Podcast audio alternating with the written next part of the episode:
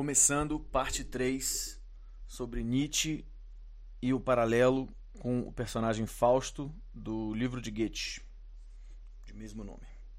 Bom, basicamente, continuando aqui, né, a gente estava falando da, das estratégias do diabo e o objetivo dele é destruir o ser humano.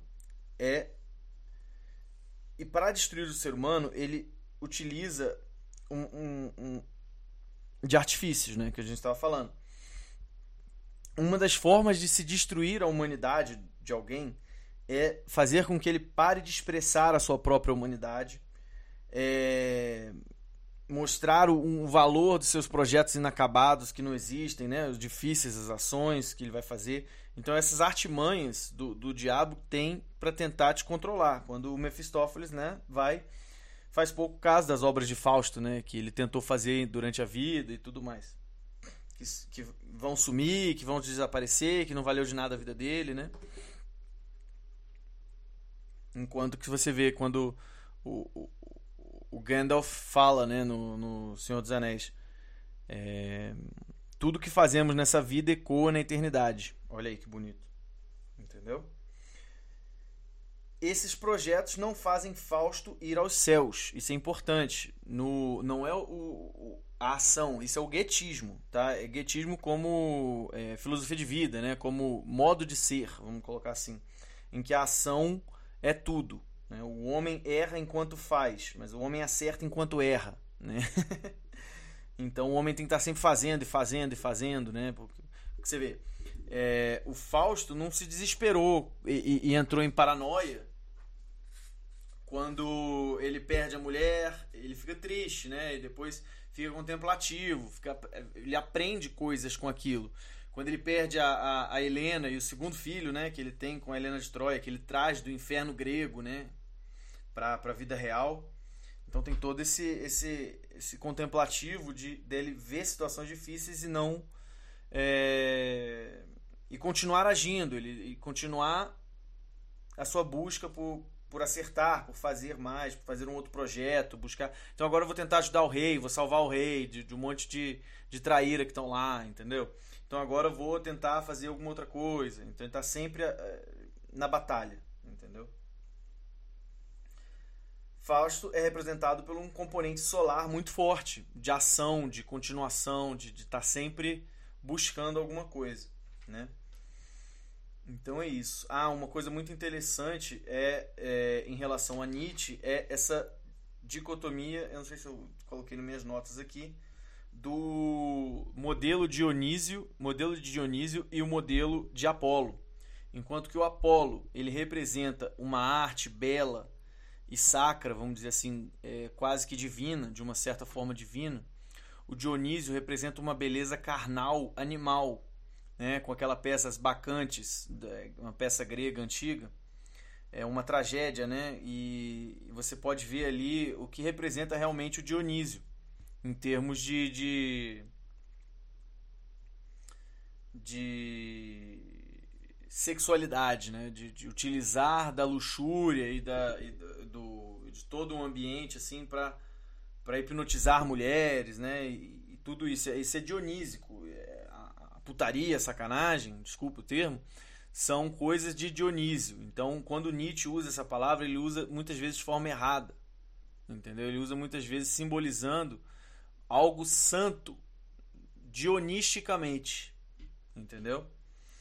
E enquanto que o Apolo, que é a beleza divina, ele tenta rebaixar, né, o Nietzsche.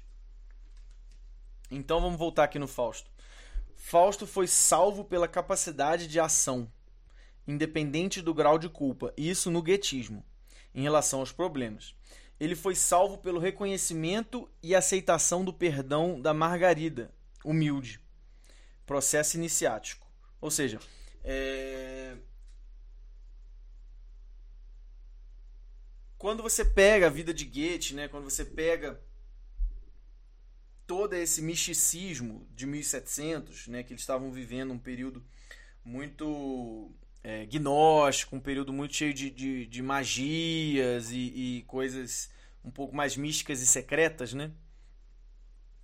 É, o processo iniciático de aceitar o perdão de aceitação do perdão pelo eterno feminino, a humildade de se rebaixar ao, a característica solar de Deus, né? Ou seja, a iluminação de Deus é o que te traz a salvação.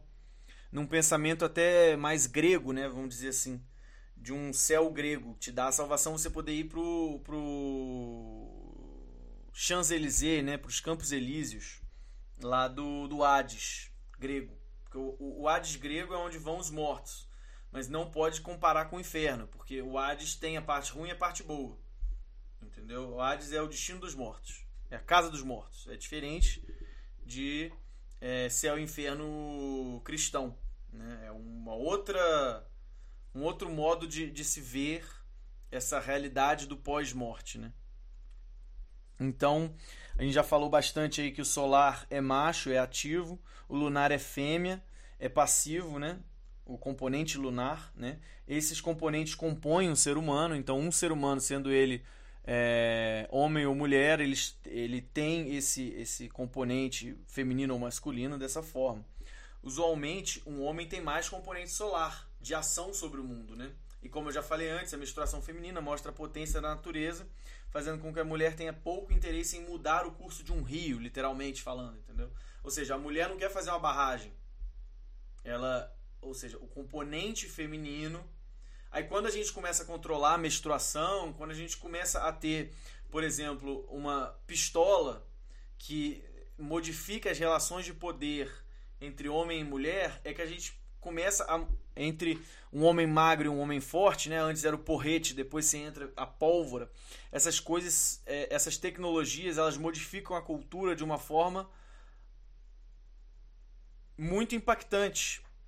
Quando você cria um absorvente, faz com que a menstruação da mulher ela não seja mais um impacto na natureza tão forte na mulher, controle de hormônios, controle hormonais de, da mulher para ela não ficar é, toda é, com, com muita, muitas emoções à flor da pele de várias formas, né? Então tem muito disso, do, do dessas coisas mudarem a relação do homem e mulher, entendeu? Do, do, do solar, do lunar, dos símbolos, né? E de como as pessoas agem, agem nesses símbolos, né? Como essa essa é, a mulher não tem a intenção, quem só um homem seria capaz de pensar em uma barragem, em fazer uma barragem, né? E uma mulher inventar uma barragem seria inconcebível naquela época por, por, pelo fato da, da menstruação. Mas a barragem é só um exemplo, tá? Eu tô falando de construção, eu tô falando de, de, de trabalhar na lida do, do, do, do concreto, do, do, da parede, entendeu? Dessas coisas que a gente vê de construção, a porcentagem de mulher é ínfima comparada a homem pedreiro. Ou mineração, a mina lá de carvão lá embaixo, entendeu? Por exemplo, mina de, de minério, sei lá. A igualdade jurídica não modifica as realidades de diferenças ontológicas. Só se é possível conceber uma igualdade jurídica na humanidade depois do invento da pistola e do absorvente. Sem essas tecnologias, a mulher ia estar sangrando uma vez por mês e ela não conseguiria ter uma igualdade jurídica com o homem. Mesmo que isso fosse dado por qualquer outra coisa. Entendeu? É claro que sempre pode ter uma mulher ou outra que é, passe é, a, a, dominar um clã e fazer um, um, um de alguma forma um, um domínio é, é, matriarcal, vamos dizer assim.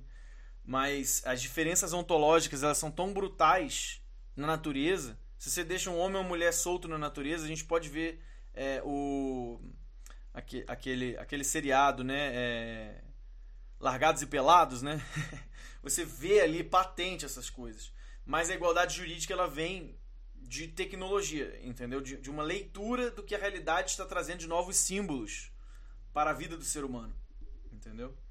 O homem de ação solar só pode ir ao céu com um comportamento espiritual do eterno feminino. Estou falando isso aqui há um tempão. Humildade da submissão e da necessidade do ato generoso divino.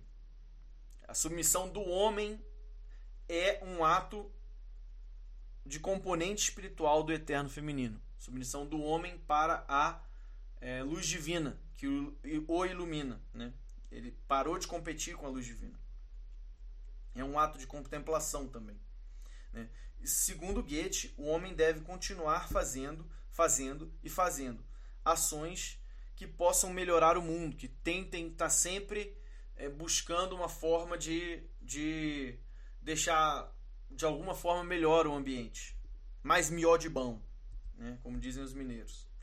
Não se deixar paralisar pela intimidação de não se fazer perfeitamente. Então, ou seja, a pessoa vai estar sempre buscando a perfeição e não consegue a perfeição, então ela cai numa paralisia, porque ela fica sempre naquele mesmo ponto até ficar perfeita e nunca fica perfeita e ela nunca termina o trabalho. Então isso não é guetismo. O guetismo quer fazer, fazer, fazer, fazer, fazer, não importa se é perfeito. É, guetismo, o, o Goethe ensina que o homem só é salvo pelo eterno feminino, com muita humildade. Ele no final, quando ele diz és tão formoso, não é para o Mefistófeles, como o Mefistófeles acha que é. E essa interpretação minha né, mostra que é, pode ter sido uma contemplação, ou então, vamos colocar assim, eu acho que isso é uma interpretação clássica, porque vai de acordo com a visão cristã, né? Como eu coloquei lá no, no, no primeira parte da, da aula, de que o homem ele é salvo quando ele tem a humildade de é, contemplar a obra de Deus e elogiar essa obra de Deus de uma certa forma, é, dando graças a Deus disso existir. Então, a sequência iniciática do Fausto 1 para o Fausto 2. É a jornada do herói é uma sequência iniciática, quase sempre. Você tem o herói que passa pelo inferno para ir aos céus, o Dante, né, que passa pelo inferno para ir aos céus, Homem-Aranha, o Batman, o Super-Homem. Todos eles passam por uma jornada de, de herói de dificuldade, sobrepor a dificuldade e resolver o problema. E, e sair do, do, sofrimento e ir para um, um, um, lugar melhor na humanidade. Então, essa história é uma história que você vê em todas as literaturas. Né? O Fausto nunca é mal intencionado, tá? Que deixe que isso fique claro. Ele amava a Margarita e ele nunca quis fazer mal a ela. Né? Ele sempre quis o bem para ela. Então, quando ele vê que é, é, ele nunca bateu nela, entendeu? Ele não tem nenhuma cena desse tipo. Ele não quer é, impor o, o, o masculino mal no feminino bom dela, entendeu? O problema da sociedade hoje é achar que só existe masculino mal e feminino bom, quando na verdade existe também um feminino mal e um masculino bom, entendeu? Então se a gente fica só frisando a simbologia de um, as pessoas culturalmente esquecem do, dos outros dois. O que, o que é muito impactante, porque quando uma mulher faz uma maldade, que é uma maldade de exclusão, é uma maldade de. de é, que não é muito fora da lei, mas é uma maldade de falar mal pelas costas, de destruir a, a, a sociabilidade da pessoa, de destruir toda uma moral que a pessoa tenha por, por é, enganação e, e, e mentiras e farsas, entendeu? Isso é um um feminino mal, entendeu? Enquanto o masculino mal é violento pelo mal, né? Nesse sentido. Um, um, um, efeito, um homem pode fazer intrigas, né? Mas ele vai estar usando o lado simbólico feminino dele, feminino mal, para fazer essas intrigas, entendeu? Vamos continuar aqui. É... Sequência iniciática dos heróis. O Fausto não é mal intencionado ele é salvo pelas ações e pela humildade num céu grego. Então, quando olha que interessante, quando Goethe quer unir o a modernidade ali dele, né, o, o pós-feudalismo ali com pós-idade média com o mundo antigo grego, o que que ele faz? Ele ele tenta é, mostrar que o Fausto foi salvo no céu grego e a minha interpretação clássica dizendo que ele também foi salvo no céu cristão. Quando ele, ao admirar a obra de Deus, ele se arrepende com a frase és tão formoso, que não foi direcionada a Mefistófeles. Isso é uma interpretação minha, não é nem do José Meninácia, nem do Olavo, nem de algum outro que eu, que eu tenha lido por aí.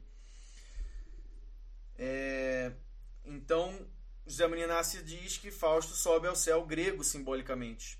E eu explico como se ele tivesse subido ao céu grego, seguindo a, a receita do professor, e ultrapassando o mestre, dizendo que ele também subiu ao céu cristão. O José Nasser acha que não. Entendeu? E eu, e de novo, eu coloquei nas notas aqui, és tão formoso como adoração a Deus. Eu já falei amplamente sobre o assunto. Vamos lá, duas últimas páginas de anotações. Foram, foram dez páginas de anotações. duas da, do resumo e oito de, de, de anotações em geral sobre o tema. Fausto e a busca do espírito positivo do homem, né? que ele busca a ação, ele busca a construção, ele busca o positivo no sentido de criar coisas na, na Terra, né? da ação do ser humano. Então, esse é o masculino positivo. Né? É o sol que irradia, entendeu? E o, o, o Fausto busca isso, a busca do espírito positivo, depois que ele tem todas sua, as suas loucuras, né? com, com a noite de Valpurgis, com os problemas que ele fez com a Margarida, é, depois da putaria, vamos dizer assim, desculpa a palavra. Depois da luxúria, né, vamos colocar uma palavra mais interessante para esse momento. Depois da, que, da busca da luxúria do Fausto como ser humano, ele começa a buscar o espírito do positivo. E, na visão, você pode ver que Nietzsche busca é, o encontro ao espírito negativo do masculino, a querer brilhar mais que Deus. Então, o diabinho no ouvido do Nietzsche, depois da putaria, ele pegou sífilis e ao invés de ele oferecer o sofrimento para Deus, ele vai ao encontro do espírito negativo, do daimon. Daimon em grego é espírito, né? Então, ele vai ao encontro do demon, que a gente muda isso pro demônio, né? Para o significado do espírito negativo, daquele que cai, né? Daquele que, que caiu, que escolheu cair, né? Escolheu é, confrontar a Deus, confrontar ao positivo. Né? Dilema moral, confronto e suas fugas. Nietzsche culpa a Deus. Então a gente viu aí já as artimanhas de como o, os demônios influenciam o ser humano. E nessa, nessa coisa do, do bem e do mal e do, da própria alma humana, da moral e, né, do, dos costumes cristão, crist, de Cristo. Né? é, vamos lá. Nietzsche e seus comparsas modernistas, que já citei na, aula, na parte 2, não fizeram filosofia, mas sim mitologia, para uma nova civilização voltada ao mundano. Então, quando você pega e fala penso, logo existo, você está invertendo a existência ante a, reali ante a imaginação. Então, a realidade e o imaginário se invertem.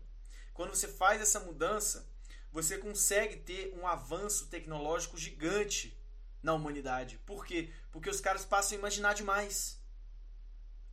O imaginário se tornou o ponto positivo do, do, ser humano. Aí ele consegue criar um telefone que você consegue ver a pessoa do outro lado do mundo. Por causa do espírito moderno. Então, não é que o espírito moderno ele, ele seja de todo negativo. Ele é muito negativo para a sua alma. Ele tem um lado positivo, porque a imaginação é um ponto muito bom. Então, tem uma criação aí, tem um, um, um eles criaram toda uma mitologia que forjou uma nova civilização em cima da civilização cristã. Com a mitologia cristã que dá o tempero do, do positivo para o, o, o, ser humano. Não do positivismo de Auguste Comte, não. É, é, esquece esse. Esquece esse cara. Também é modernista, também é, é, é, é tem muita coisa errada ali. O, o efeito do positivo é o símbolo bem para sua alma. E o efeito do negativo é o, o, o efeito do mal para sua alma. Então, quando você entra com uma poética e transforma ela em filosofia e as pessoas acham que realmente penso, logo existo, elas ficam pessoas muito voltadas à mente, muito voltadas às mentiras, mente, mentiras, mente, mente, mente, mentiras, que elas contam para si mesmas e tentam realizar essas mentiras na realidade. Então essas inversões são absurdas, entendeu? Mas às vezes, quando o cara consegue trabalhar essa invenção, esse imaginário, ele consegue fazer proezas é, da centelha divina, trazer o, o, divino de dentro dele e fazer tecnologias que melhorem a vida dos outros seres humanos e fazer o bem para o próximo. Entendeu? Com muito suor, muito trabalho, muito, muito esforço de mentalidade, de, de imaginação e de testes científicos, entendeu? A ciência vem desse imaginário do ser humano tentar explicar a natureza. E uma, um outro ponto interessante que eu gostaria de colocar aqui é é que a ciência explica o como fazer. Explica o como foi feito, mas não explica o porquê. A ciência nunca deu o motivo de por que o mundo foi criado. Isso só a religião pode dar. Só a metafísica pode explicar por que nós fomos feitos. Enquanto que é, é, a ciência nunca vai poder explicar por quê. Do motivo. A ciência só pode explicar como. Ah, teve o Sol, explosão, Big Bang, evolução. Isso tudo é ciência. Saber. É possível? É possível. Mas isso não explica o motivo de termos passado por aqui. O que explica o motivo é religião. Só religião forma civilizações, como Olavo de Carvalho já dizia. Entendeu? Mesmo os pontos negativos do modernismo sobrepujando os pontos positivos, aponto aqui, eu, Augusto, a cura de doenças incuráveis, em notada marca a sífilis, que hoje não é mais debilitória, com a administração de remédios e, e, antibióticos, e, enfim, e várias administrações de remédios. O modernismo nos trouxe também é, essa evolução científica e nos trouxe também, por bruxaria ou por ciência de laboratório ou por né, sei lá o que, eles nos trouxe também a AIDS. Vou ler de novo essa frase. O modernismo nos trouxe também por bruxaria ou por ciência ou por é, demônio a AIDS, né? uma doença que substitui a sífilis daquela época, os doenças, sexualmente transmissíveis. Né? Assim, o ser humano não perdeu o senso de que pode tirar de Nietzsche. O que, que nós podemos tirar de Nietzsche? Que é errado a gente é, é, acreditar que um sacrifício, que um, um sofrimento originário de um, de um problema sexual possa guiar a nossa vida contra Deus. Mas ao contrário, esse sofrimento de Nietzsche poderia ter originado nele uma santidade. Entendeu? Então esse é, é, é, o, é o que a gente pode tirar de aprendizagem de entender a vida biológica de Nietzsche. De que o inferno pode vir ainda na terra se odiarmos muitos a Deus pelos nossos pecados. E que esse sofrimento ele podia ter sido convertido em céu se Nietzsche soubesse dedicar isso a Deus e se santificar com esse sofrimento do pecado. Então, é... às vezes eu, eu costumo dizer, Augusto, eu costumo dizer que o, o, a admiração e a inveja elas são feitas da mesma substância, que é uma substância que forma a virtude e o vício. A virtude e o vício são for formados da mesma substância. Que a substância é como se fosse a vontade do ser humano em fazer isto ou aquilo. E controlar, e, e essa substância, que eu não sei o nome, controla o sentimento, se você vai admirar uma pessoa, se você tem inveja e querer o que ela tem, sendo que é, você não quer só o que ela tem e ela ter também. Você, na inveja, você quer o que ela tem e quer que ela não tenha. Então você quer o mal do, do outro. Entendeu? Ao invés de só admiração, você admira e quer tentar talvez lutar para ter algo parecido, algo espelhado naquela pessoa que te inspira a ser melhor, inspira a ser mais. Entendeu? Então, é, 30 anos de sífilis, duas horas por dia de normalidade, né, no, no caso de, de, de Nietzsche, sendo 19 a 22 horas por dia de delírios e sofrimentos. Sendo essa a realidade de Nietzsche, nos prova que Deus escolhe e pode nos julgar quando ele quiser, antes ou depois da morte. Porque, para mim, esse é um julgamento de pecado nietzschiano sensacional. Isso é poético. A vida de Nietzsche foi uma poesia. Você tem que entender isso. Se Fausto gerou quatro mortes, mais duas, né, por molecagem, imagina quantas mortes Nietzsche gerou inspirando Hitler, Stalin e tantos outros ditadores com o tal do super-homem. Entendeu? Isso também tudo por molecagem. Tentar ser maior que Deus. Entendeu? Quantas mortes esse cara não foi um inspirador direto no mundo. Entendeu? Então, se o Fausto gerou quatro mortes na família da, da Margarida, mais duas mortes ali da Helena e, e, do filho, né, que desaparecem. Se ele fez isso por molecagem, imagine quantas mortes Nietzsche gerou na vida real por ser um moleque, menino mimado. Entendeu? Para Goethe, ação é tudo, já falamos disso muito. A aplicação de alta intensidade em um ponto focal específico e pequeno. Isso o José Meninácio falou na aula e eu queria citar aqui. Né? Um, um dos pensamentos de Goethe é isso, é o foco num ponto bem específico, um ponto focal é, definido. Né? Quando o, o, o, Fausto vai fazer uma ação, ele fica naquilo, batendo martelo na tela, na tela, até acabar aquele, aquele episódio focado em um ponto. Né? Explicar o Dionísio, que é a festa, o vinho, o deus da farra, né? da natureza, fecundidade do teatro, né? o Dionísio como, como deus do, do, do animal que existe dentro da gente, né? artístico. E o, o Apolo como a beleza da, da música, da luz, né? de um ser solar, é um deus solar é um equilíbrio entre razão e paixão, o Apolo, Deus Apolo grego, né, que eu não gosto de chamar de Deus, são entidades, eu chamo de entidades, Deus é um só. Então a entidade apolínica, né, a entidade Apolo e a entidade Dionísio, né, é, dionisíaca. Então Nietzsche é não em russo, já falei isso também, então só as notas aqui. É, Nietzsche tenta criar uma lei anticristianismo no, no livro dele, é, O Anticristo, ou seja, é soberba, arrogante Nietzsche tem soberba, Nietzsche arrota arrogância, se sente comendo a maçã oferecida pelo diabo para Adão e Eva. Desejo de ser maior que Deus, Kant, Nietzsche deseja ser maior que Kant, Wagner, qualquer cristão que tenha passado pela terra. Nietzsche o faz ser um Fausto derrotado, que elogia Mefistófeles antes mesmo da noite de Valpurgis. Nietzsche diz: És tão formoso, és tão formoso, logo na assinatura do contrato. Eu tenho é pena de Nietzsche. Na realidade, ele é pueril. Ele se contradiz em certas sentenças na própria sentença.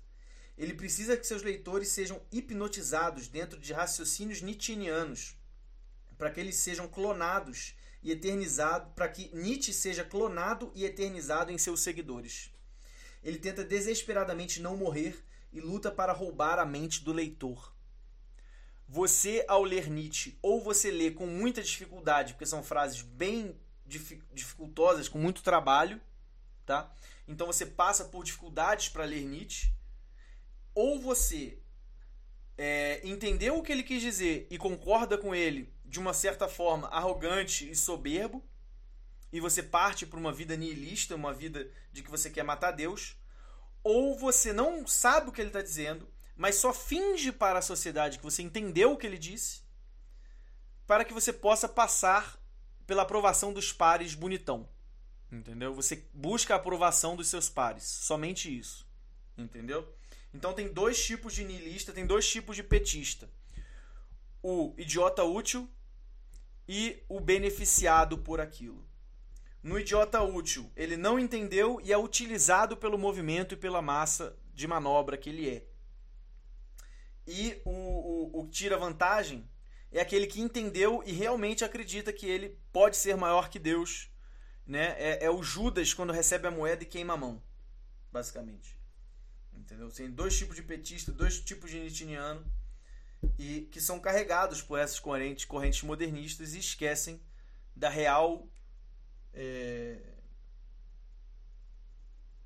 do real poder de Deus e do real valor que tem Deus, que tem o ser humano, entendeu? Ele se sente muito maior, se sente bem maior, perdão.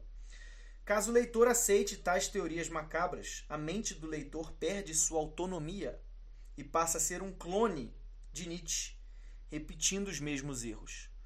Nietzsche, quando você lê Nietzsche e você acha que ele está fazendo filosofia e que a filosofia dele é majestosa porque ele usa umas palavrinhas difíceis, porque ele sabe raiz das palavras, ele te controla. Ele te guia para o lado do mal, para um lado aonde o mundo é nihilista, você tem que aproveitar a carpe diem Dionísio. Ele não te leva ao Apolo. Ele não te leva a Deus, ele não te leva à beleza da realidade. E esse é o grande problema do modernismo. É trocar o imaginário pela realidade. Diante dessa última frase, eu agradeço a presença, o ouvido, espero que eu possa ter engrandecido aí a alta cultura de quem me ouviu e que a gente possa se encontrar mais vezes. Um grande abraço e até a próxima.